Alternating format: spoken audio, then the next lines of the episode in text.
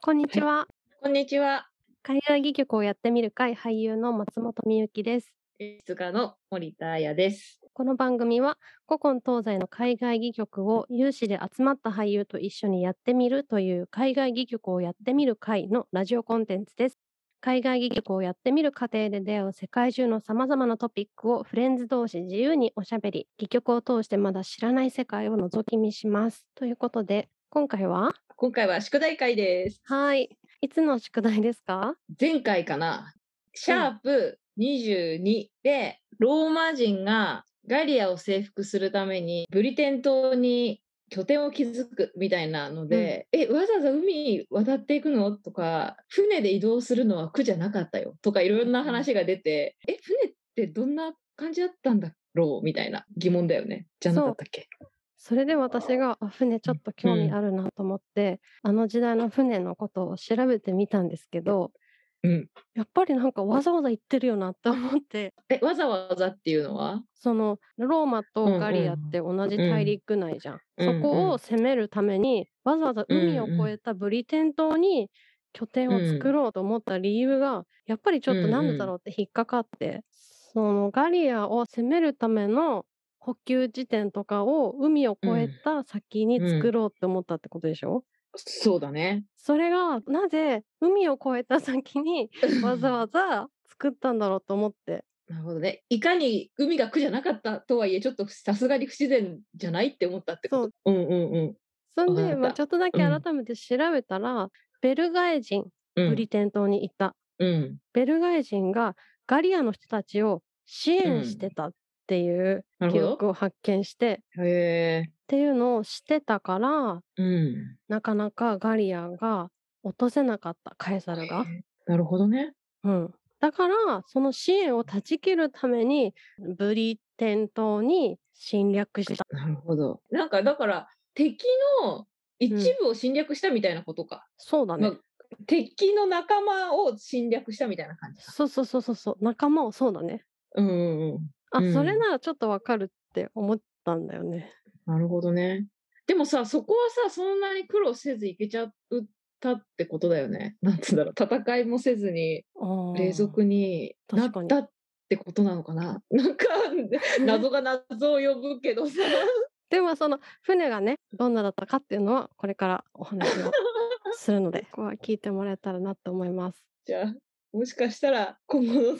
宿題会の宿題会があるかもしれない ねそうだね。行ってみますか宿題会はい。では今回は船のお話です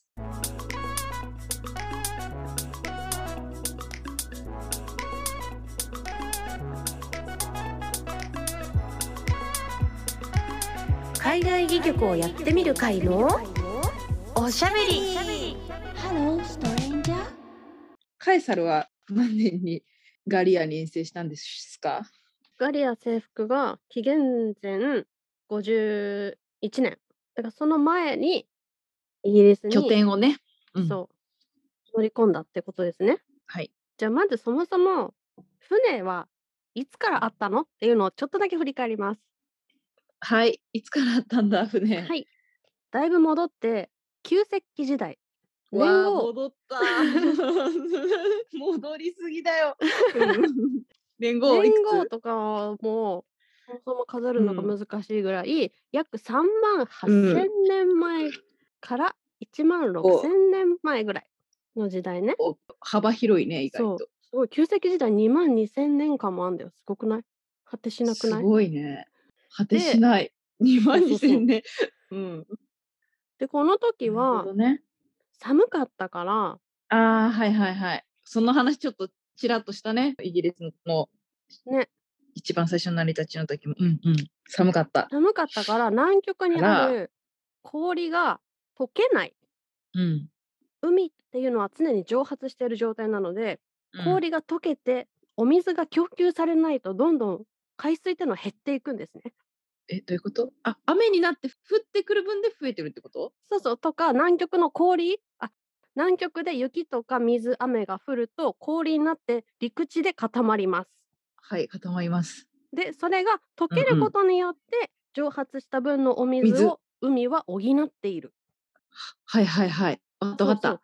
そうそう海は減ってる、何もなければ減ってるそうそうだそうけ。ど氷溶けるから減らないってことねそうです、そうです。 だよね ああ分かった分でかっ、たそういうシステムだったんだけど、ちょっと旧石時代は寒すぎて氷が溶けないから、どんどうん海水が減る一方で、陸続きのところが多かったと。うんうん船が必要なかった。はいだったんだけど、その後、旧石器時代が終わるぐらい、約1うん万9000年前ぐらいにうん溶け出して、うん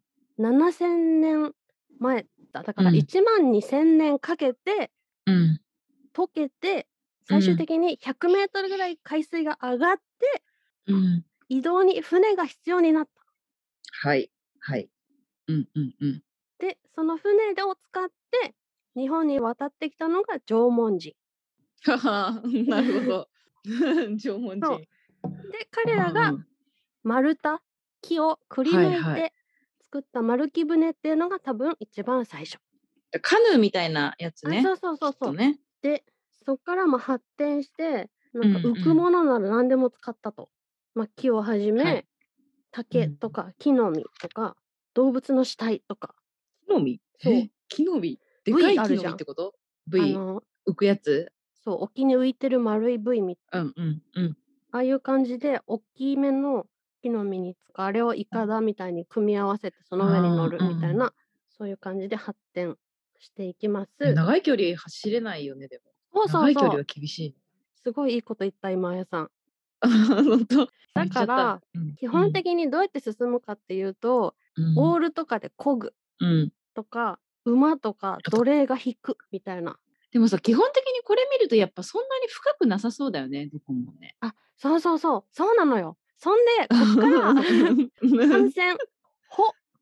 ほっていうのが出る、風を出る受のけよて走る。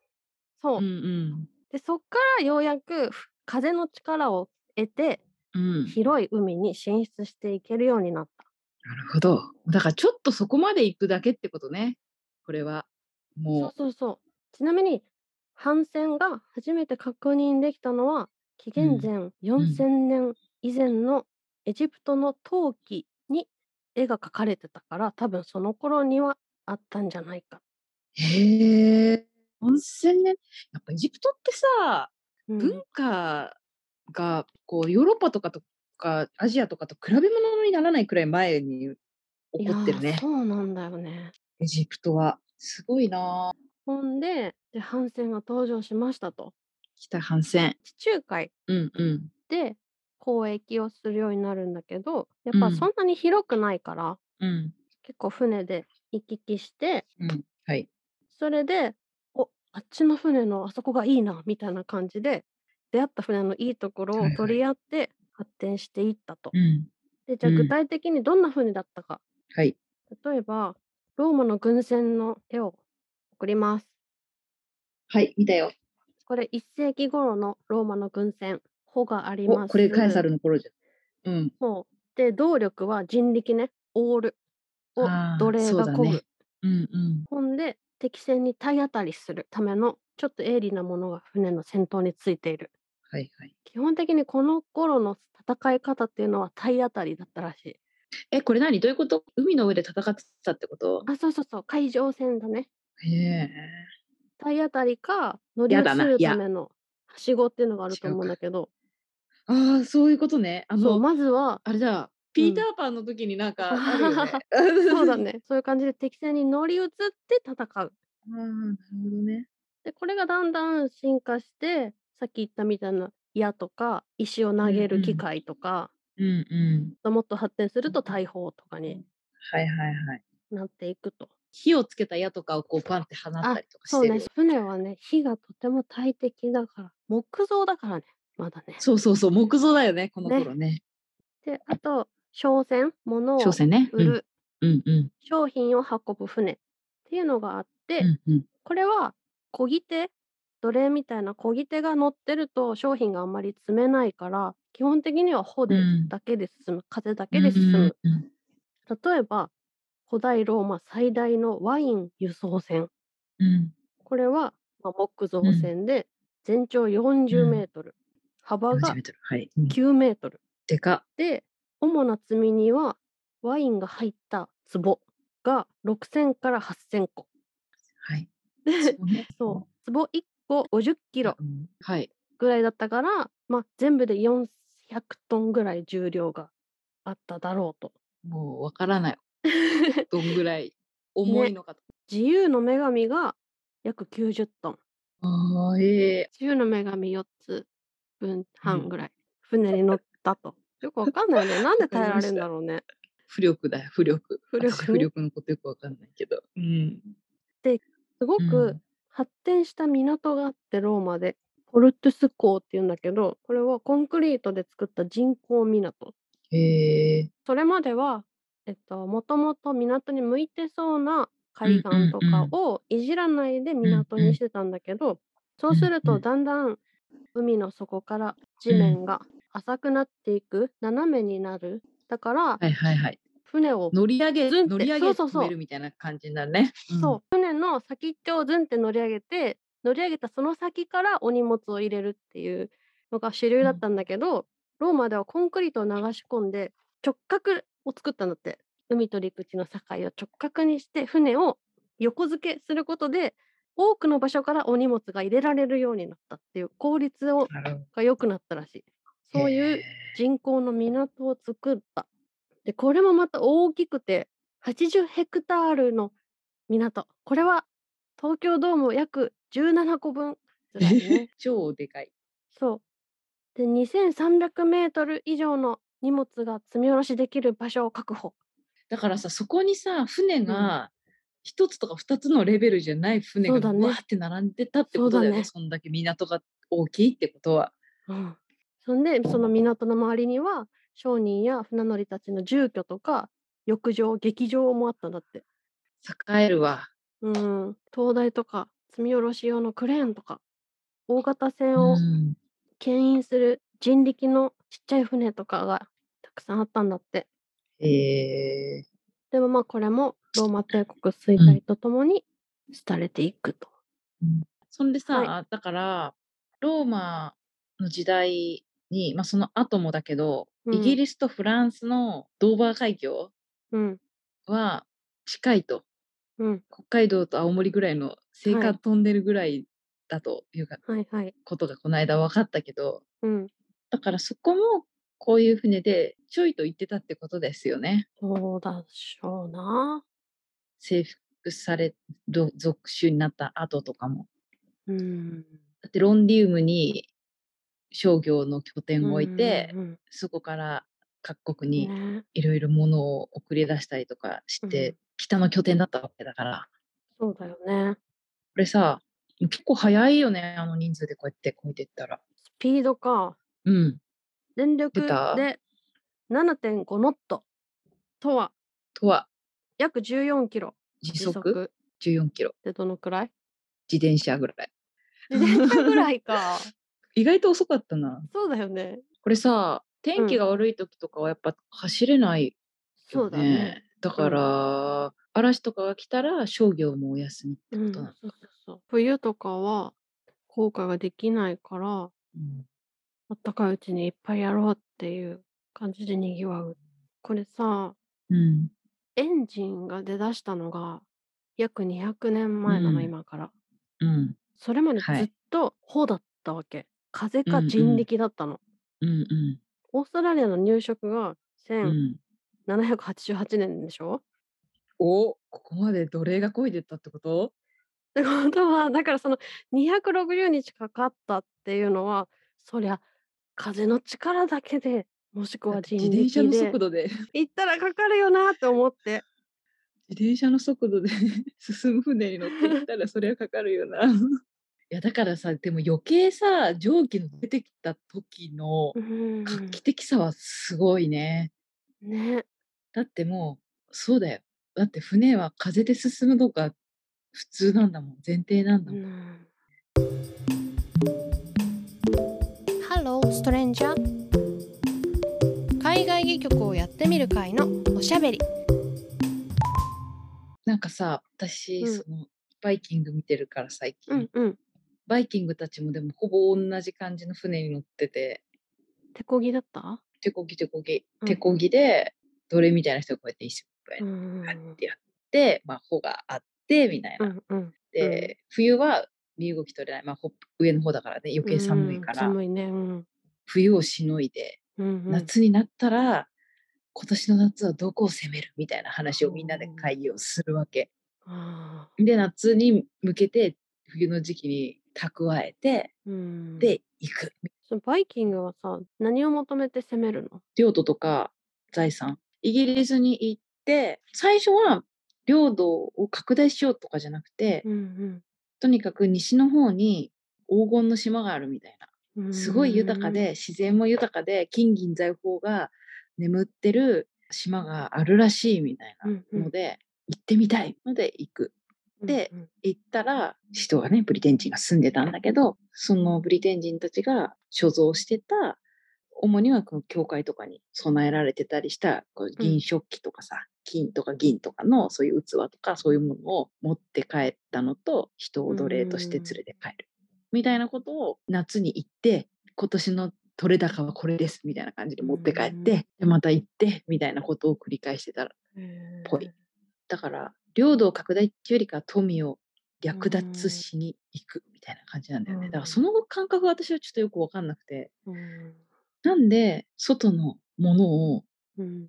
攻めに行くのかっていうね。自分の土地にはないって思ってるってことだよね。ねえでも結構それなりにね自分たちの土地は土地であった。あでもあとはその自分の土地を治めてる主張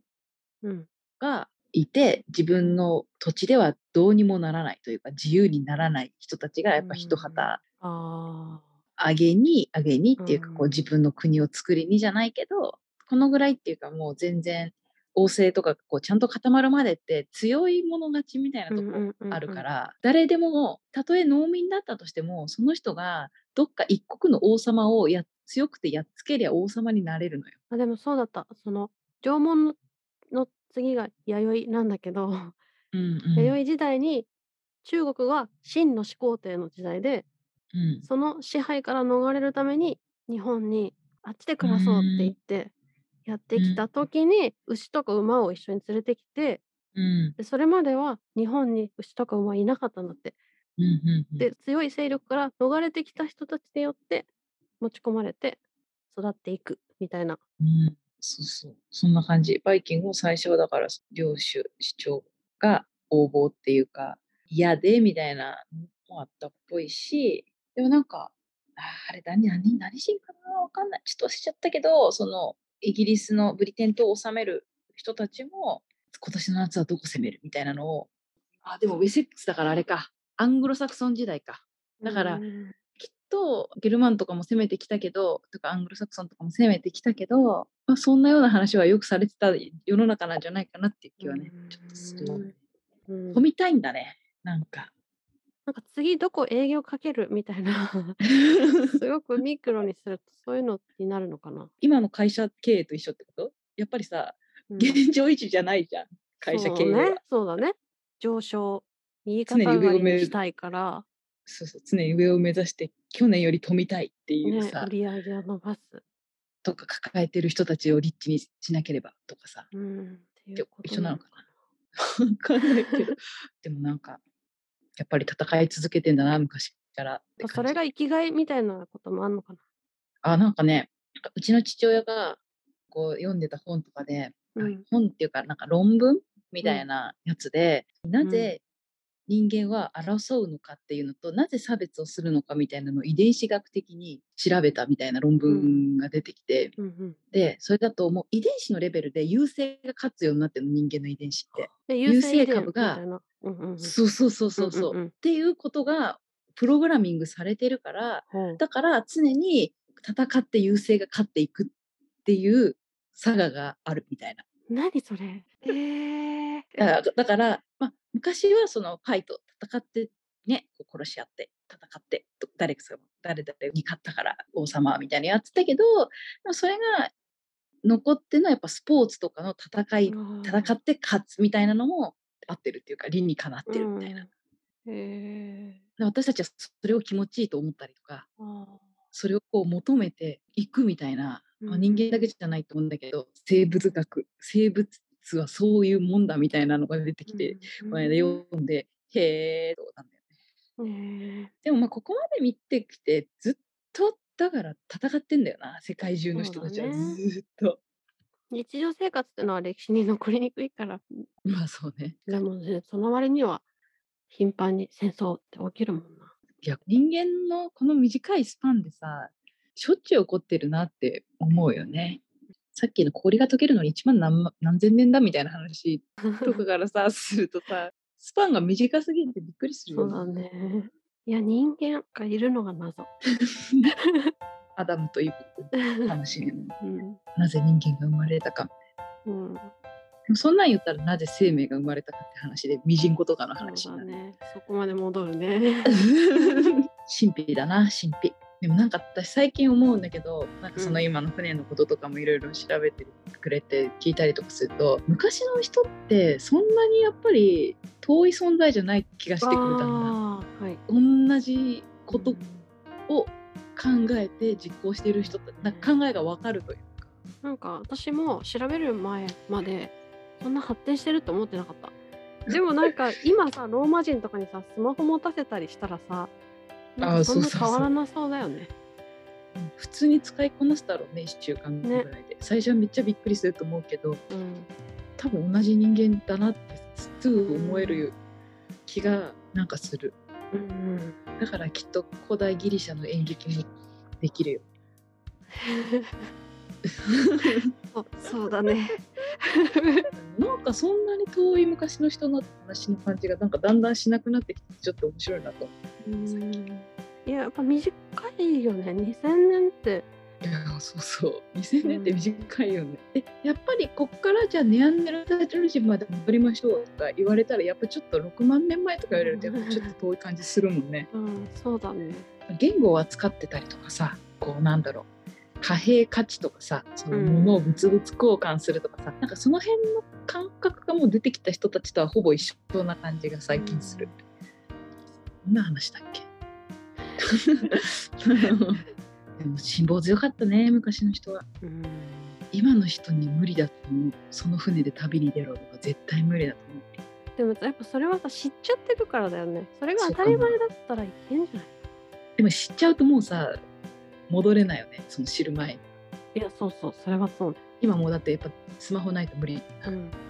新幹線で行くもん鈍行で行かないもん、なんなら昔は歩いてたんだよ東海道テクテク、うん